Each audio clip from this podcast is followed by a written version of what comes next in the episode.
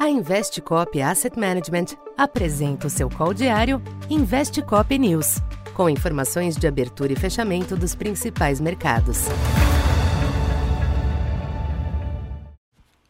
Bom dia, eu sou Silvio Campos Neto, economista da Tendências Consultoria, empresa parceira da Investcop. Hoje, dia 7 de dezembro, falando um pouco da expectativa para o comportamento dos mercados nesta quarta-feira, persiste um clima de maior aversão ao risco nos mercados internacionais nesta manhã, em linha com o ambiente registrado ontem. Dados fracos da balança comercial da China ajudam a renovar a cautela, apesar do anúncio de novas medidas visando o relaxamento das restrições da política de Covid-0 no país.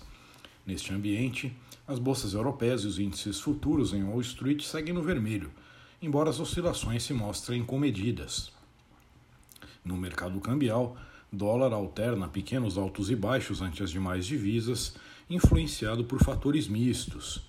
De um lado, o nervosismo nos mercados e os recentes dados acima do previsto nos Estados Unidos ajudam a moeda norte-americana, ainda que a percepção de crescente risco de recessão no país atue como um limitante. Por tais razões, os yields dos Treasuries também permanecem de lado nesta manhã, com a taxa de 10 anos próxima a 3,50. O dia segue com agenda pouco movimentada, sendo que os investidores ficam no aguardo de uma próxima semana decisiva, com o CPI dos Estados Unidos na terça e a reunião do Fed na quarta.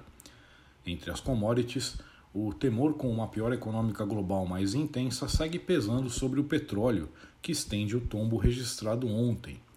O recuo é mais contido nesta manhã, com o Brent na faixa dos 78 dólares. Já o minério de ferro apresentou certa correção nos mercados asiáticos após uma sequência bastante positiva.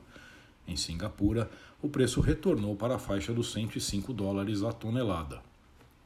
Aqui no Brasil, sem um sinal contundente do exterior, os agentes seguem focados nas movimentações em torno da PEC da transição. A aprovação do texto desidratado no final da tarde de ontem na CCJ já trouxe uma primeira reação positiva, mas nem todos os mercados ainda estavam operando no momento. Com isso, câmbio e juros devem reagir em baixa, embora limitados pelas incertezas que seguem presentes quanto aos rumos fiscais e econômicos do país.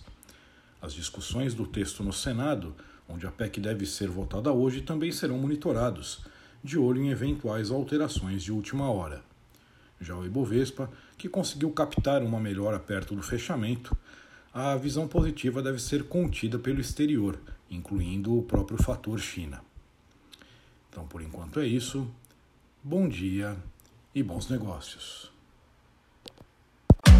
Essa foi mais uma edição Investe Cop News.